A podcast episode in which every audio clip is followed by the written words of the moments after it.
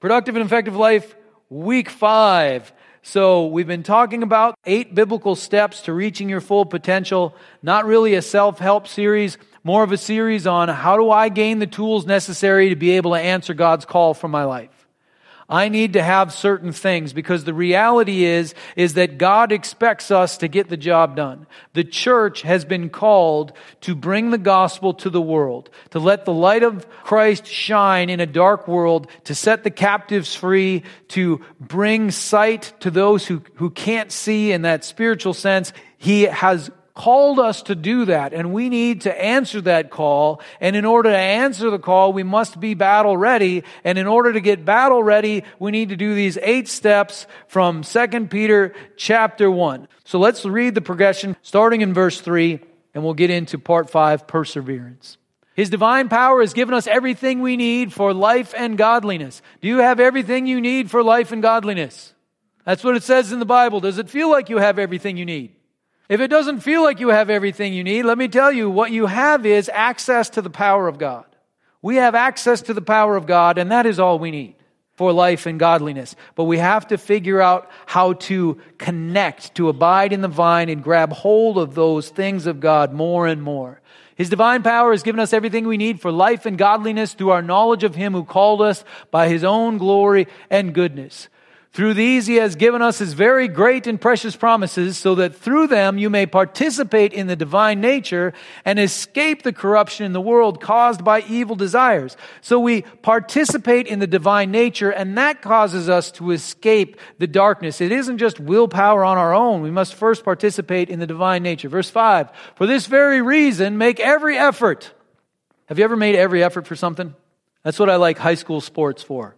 You see kids making, they're giving everything they have to do something that maybe is important to them, but in the grand scheme of things, maybe not that big of a deal. But I tell you what's significant is learning how to make every effort, learning how to face obstacles and train and anticipate how you're going to overcome. And you have no expectation that you're going to win because everybody doesn't win in high school sports. Sometimes you lose, a very important thing to learn in today's world. And so they fight and claw to try to get a little bit better. And it's a beautiful thing. They make every effort.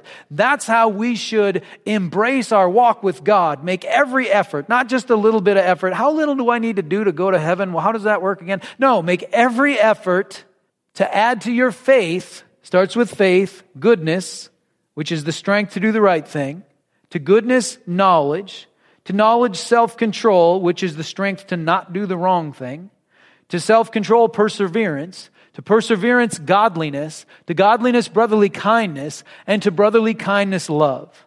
For if you possess these qualities in increasing measure, they will keep you from being ineffective and unproductive in your knowledge of our Lord Jesus Christ. But if anyone does not have them, he is nearsighted and blind and has forgotten that he has been cleansed from his past sins. Therefore, my brothers, be all the more eager to make your calling and election sure, for if you do these things, you will never fall, and you will receive a rich welcome into the eternal kingdom of our Lord and Savior, Jesus Christ. So I will always remind you of these things, even though you know them and are firmly established in the truth you now have. So I saved verse 12 for the second half of the series in case people are starting to think, yeah, I got it. Okay, you got it. I'll always remind you of these things because these eight things are very important. We want to grab hold of it. It doesn't matter if you can remember what they are. It matters if you can put them into practice. As we see this list of eight things, which concludes with godliness, brotherly kindness, and love, I see three categories in the progression. The first three are building our life with Christ, building our born again nature, building that uh, relationship with God, faith, the strength to do the right thing, and then the knowledge, the understanding, the revelation we get as we put these things into practice. That builds the God thing in your life. Then you need to protect that thing through self control and perseverance because you can wreck it or you can quit and it all falls apart. And then we see the maturing of everything, which we'll cover the next three weeks godliness, brotherly kindness, and love. That's the maturing of this, where you see the fruit of the effort. And of course, it's a loose progression. They all need to be dealt with at the same time. But you can see how there's also a progression inside that. So, for example, I get to be Pastor Mike, preacher man stands in the front, that sort of a thing. In order to do that, you have to have faith, right? And then you got to step up and do the right thing. And you got to learn some stuff, otherwise, you got nothing to say. But now here you are. If either self control or perseverance aren't working, it all falls apart. Have you heard of pastors who have had a moral failure and then it's all gone. Okay, so they got the first three, but self control wasn't working. Have you heard of pastors who just get so frustrated because it's all the crazy things that happen and they just walk away? It's perseverance. If you don't protect that beautiful God thing that's growing through self control and perseverance, it can all fall apart. It can be anything. It might be a ministry. It might be your marriage. It might be something else. We have to do the good things to build it up, but then we need to protect it as well. And then we'll get to the really good things on the, on the other side. So perseverance, basically what that means is don't quit. Don't give up. This is a rampant problem in Christianity. Quitting. I don't like that. I don't want to do that. I'm, uh, people quit. They quit all the time. I go to conferences that are all basically about how do you keep your people from quitting? Because it happens all the time. Christians love quitting stuff. Not exactly sure what the deal is there, but we're called to persevere. Now, of course, learn, grow, adjust, you know, change as necessary. That's different from quitting. Don't quit. We must persevere. This is a big deal. Mark Denyes, who's gone to be with the Lord, a, a great pastor, I consider him to be a mentor of mine. I, I just knew him slightly, but uh, he was the, the individual who started Emmanuel Christian Center down in the cities. And at one point, it was the largest Assembly of God church in the state of Minnesota. He served there for 40 years, from when he started it to when he uh, changed roles. 40 years. And so he's got the biggest church in the state, in the Assemblies of God. And so everybody's asking him questions. And one person asked him, you know, what's the secret? You got it? You know, you got there. What's the secret? And he said, Oh, just don't quit. Just put one foot in front of the other. He says, I've been 40 years in the same place. Don't quit. He had a great way of answering questions very straightforward. Somebody asked him, What books would you suggest? He said, I got two the Old Testament and the New Testament. Nothing better than a grumpy old preacher that tells you straight. So don't quit. Quitting too soon is probably the most common ministry mistake or Christian growth mistake that people make. Don't quit, but also don't merely persevere. Don't only persevere. Walk by faith. Add to your faith the strength to do the right thing. While you're doing that, you're going to learn and grow and get revelation from God. And you'll get power to overcome things that used to take you down and now continue to persevere. My wife and I have been married for 27 years. We always make the joke, you know, we just celebrated 19 years of wedded bliss on our 27th anniversary, you know, that sort of stuff. But here's the deal we've had 27 different years. We haven't lived the same year twice. Some of them have been fairly bad. But We've always learned. And we have a, a phrase that we like to use in our house that I've used in church too, and that is don't waste the pain. If you're going to suffer through something, if you're going to have hardships, if you're going to be going through things that need to be persevered through. You can't spell persevere without severe. If you're going to go through the hardship, you might as well learn some lessons. You might as well grow and become and get strengthened through the process because you can live the same miserable year 40 years in a row, or you can learn and grow and develop and get stronger and get out of some of the things that are inside of your control. Don't merely persevere. It's part five of a list of eight things. Do the other things too. Because just gritting your teeth and living through it and not getting better is not a great benefit. So, what are some examples in the scripture of things that we shouldn't quit on, we shouldn't give up on? I uh, typed into my concordance for the NIV, give up, to see how many times it would come up. And there were three things that in the NIV it said not to give up on.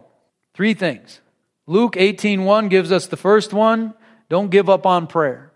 Then Jesus told his disciples a parable to show them that they should always pray and not give up. And then Jesus tells the parable of the unjust judge. This is a judge who is supposed to bring justice to the land, but he doesn't care about justice. And there's this woman that keeps coming and asking him for justice. And he's like, no, I'm not going to do that for you. I don't care about you. Get out. And she keeps showing up over and over and over. And finally, the unjust judge says, man, she's going to wear me out.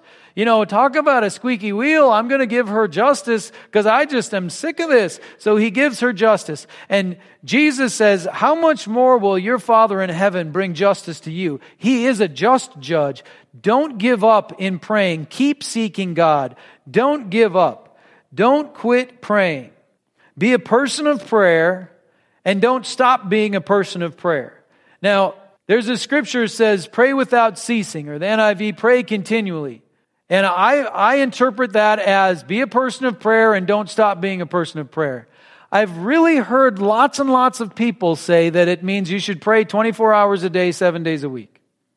I don't fully understand how that works, but I've heard it over and over again. I'm going to ask you a question. It's a trick question, and there is a specific answer that I'm looking for. And I have tricked people in every service because it's so ingrained in the Christian culture. Here we go. Ready? I'm going to get you. Can you ever really pray enough? Yes, you can. Yes, you can. You can pray enough. God does not expect you to pray 30 hours a day. God expects you to do something reasonable, to be a person of prayer, and to continue in prayer, but He does not expect you to pray 30 hours a week. You can pray enough, you can give enough, you can serve enough, you can come to church enough, you can read your Bible enough. You can. Now, you probably aren't. But don't give up because you know it's an unattainable goal, that you never can pray enough, you never can read your Bible enough, you never can give enough, you never can measure up, so why even try? We're just stuck in forgiveness anyway, so wherever I fail doesn't really matter. Look, you can pray enough, you can give enough, you can serve enough, you can do that. Find that sweet spot and grab hold of it. Because here's the deal. If you're going to persevere through life and be a person of prayer, be a person who serves, be a person who reads their scriptures and does all the various spiritual disciplines, you're going to have to find a long-term sustainable life rhythm that is God's plan for you. God is not unreasonable. He doesn't expect us to live a completely impossible lifestyle or he's going to be really, really mad at us. You can pray enough. You can read your Bible enough. You can serve enough. You can give enough. You can do it. But go ahead and do it. Go ahead and find that rhythm where you're a person of prayer. You've got a vibrant prayer life and you don't quit. Either because you, you know, don't quit because you don't think it's worth anything, but don't quit because you overdid and now you're burned out. Find a sustainable life rhythm for prayer. Don't quit. Next one, Galatians 6 9 says, Let us not become weary in doing good, for at the proper time we will reap a harvest if we do not give up. Don't grow weary in doing good. Anybody ever volunteered in the nursery? Did you ever grow weary in well doing as you're serving in the nursery? there can be times where you're serving God and it just doesn't feel like it's worth it. I remember as a 20 something new believer, they had an announcement in church that if you wanted to help teach Sunday school to show up for this meeting. So I showed up for the meeting. And all the ladies that had been teaching Sunday school for decades are like, oh my gosh, there's this kid came to teach Sunday school. So they gave me the third and fourth grade boys. And they were not easy to deal with.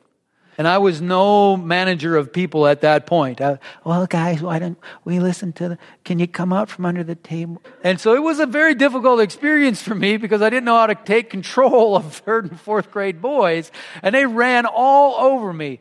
I thought to myself, I'm not sure this is worth it.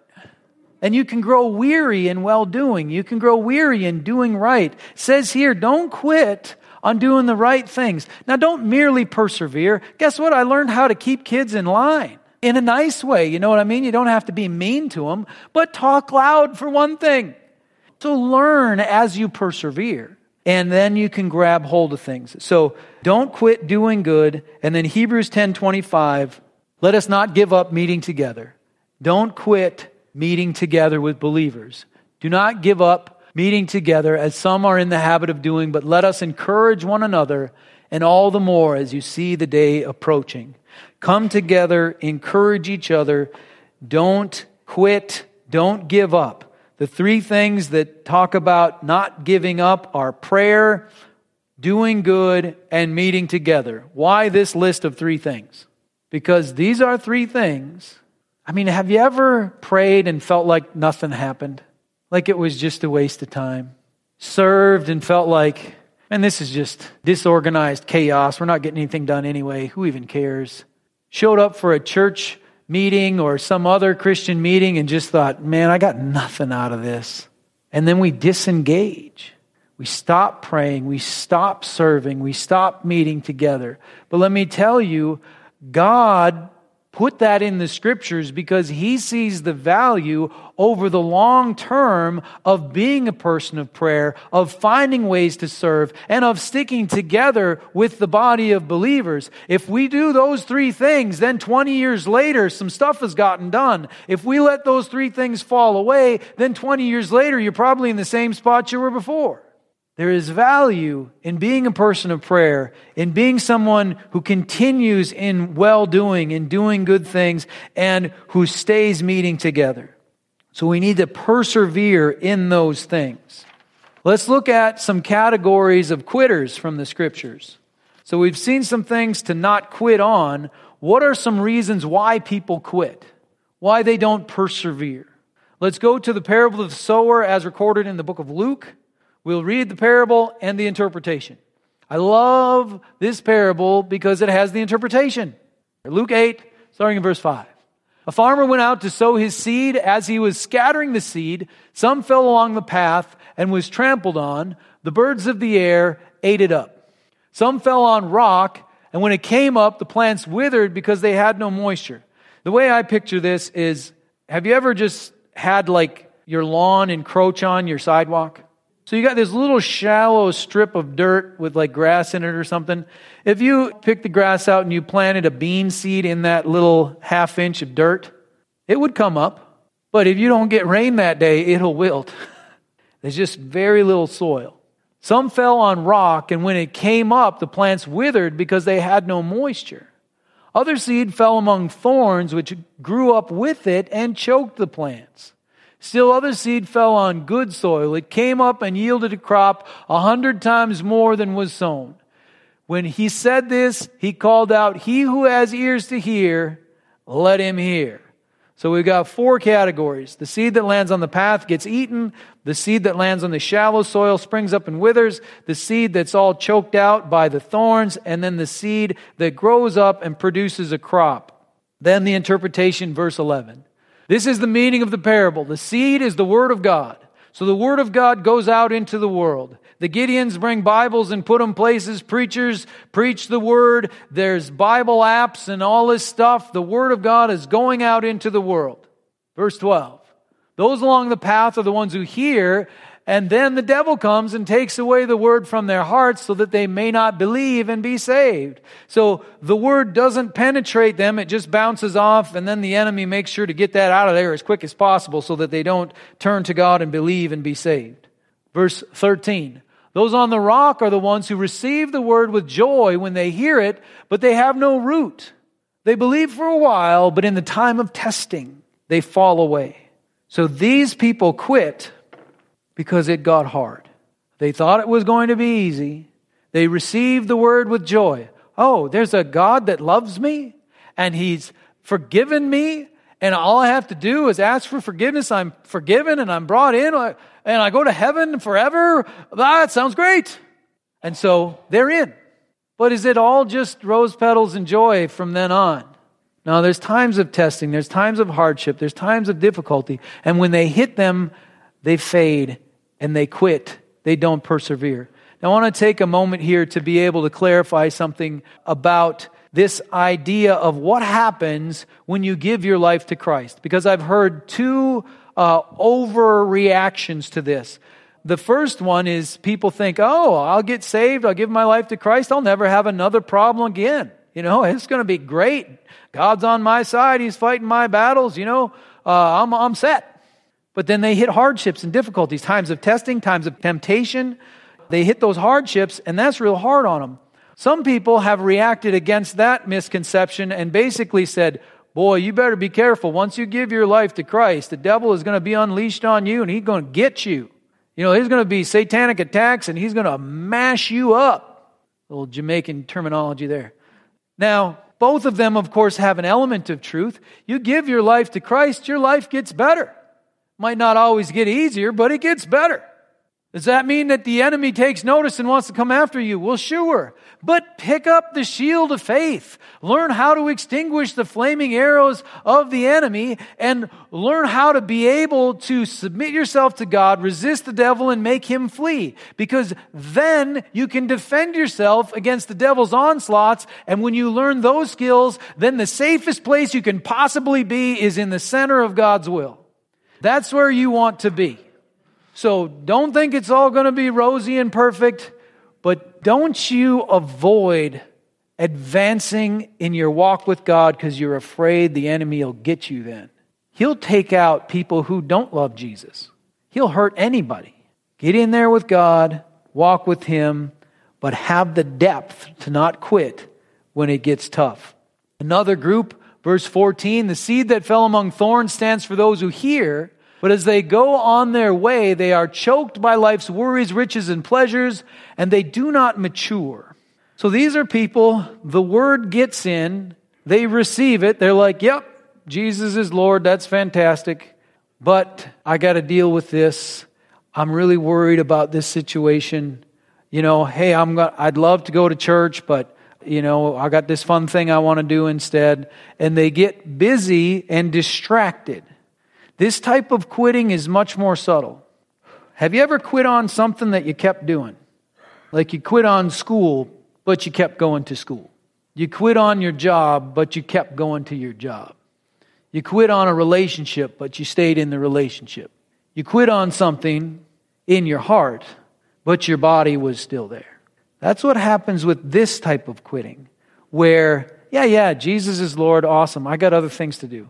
Distracted by the cares of this life, the pursuit of trying to make it all work financially with, you know, hey, I'm just trying to have a little bit of fun, cut me some slack, just getting too distracted to continue on with God. So these people have quit and they don't even realize it. They just aren't continuing with God. They're just too busy with other things. If that's not a picture of Christianity in the United States today, I don't know what is just too distracted, willing to agree with the Sunday school answers of everything. But boy, you wouldn't know it from their calendar. You wouldn't know it from the hours they put in with the things that they do. Don't quit on God because you're distracted with the things of this world. And here's a deeper example of the same basic concept from 2 Timothy chapter 4.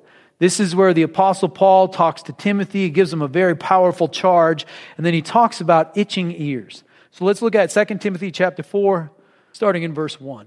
In the presence of God and of Christ Jesus, who will judge the living and the dead, and in view of his appearing and his kingdom, I give you this charge. Preach the word. Be prepared in season and out of season. Correct, rebuke, and encourage with great patience and careful instruction. For the time will come when men will not put up with sound doctrine. Instead, to suit their own desires, they will gather around them a great number of teachers to say what their itching ears want to hear. They will turn their ears away from the truth and turn aside to myths. But you, keep your head in all situations, endure hardship, do the work of an evangelist, discharge all the duties of your ministry. So these itching ear people that are described in 2 Timothy chapter 4, they quit because they didn't like the truth. They preferred something else. I don't know when it happened that we think that when it comes to matters of faith, we get to pick what we like. And then that's our truth. How did that happen? Try that with the IRS. Well, your truth is that I owe you, but my truth is that you owe me. And they'll be, oh, okay, well, we, we live in a relativistic society, so, you know, we'll give you money and we'll write a check to ourselves and it'll, it'll. They don't do that. God is less wishy washy than the IRS. If it's true, it's true. If it's not true, it isn't. I'm going to say something that I want you to hear right. I say this to people a lot. You can say it wrong, it's okay, I'll hear you right. Because I talk a lot and people take me wrong, and I appreciate it when people take me right. These itching ear people quit on the truth and preferred myths because they liked the myth better than the truth. You ready? Here we go. The Bible is the holy, inspired, inerrant Word of God, and there are things in it that I don't like. I don't like hell. I don't like that certain parables are confusing because the interpretation hasn't been given. I don't like that the narrow road is the one that leads to life. But my opinion doesn't matter.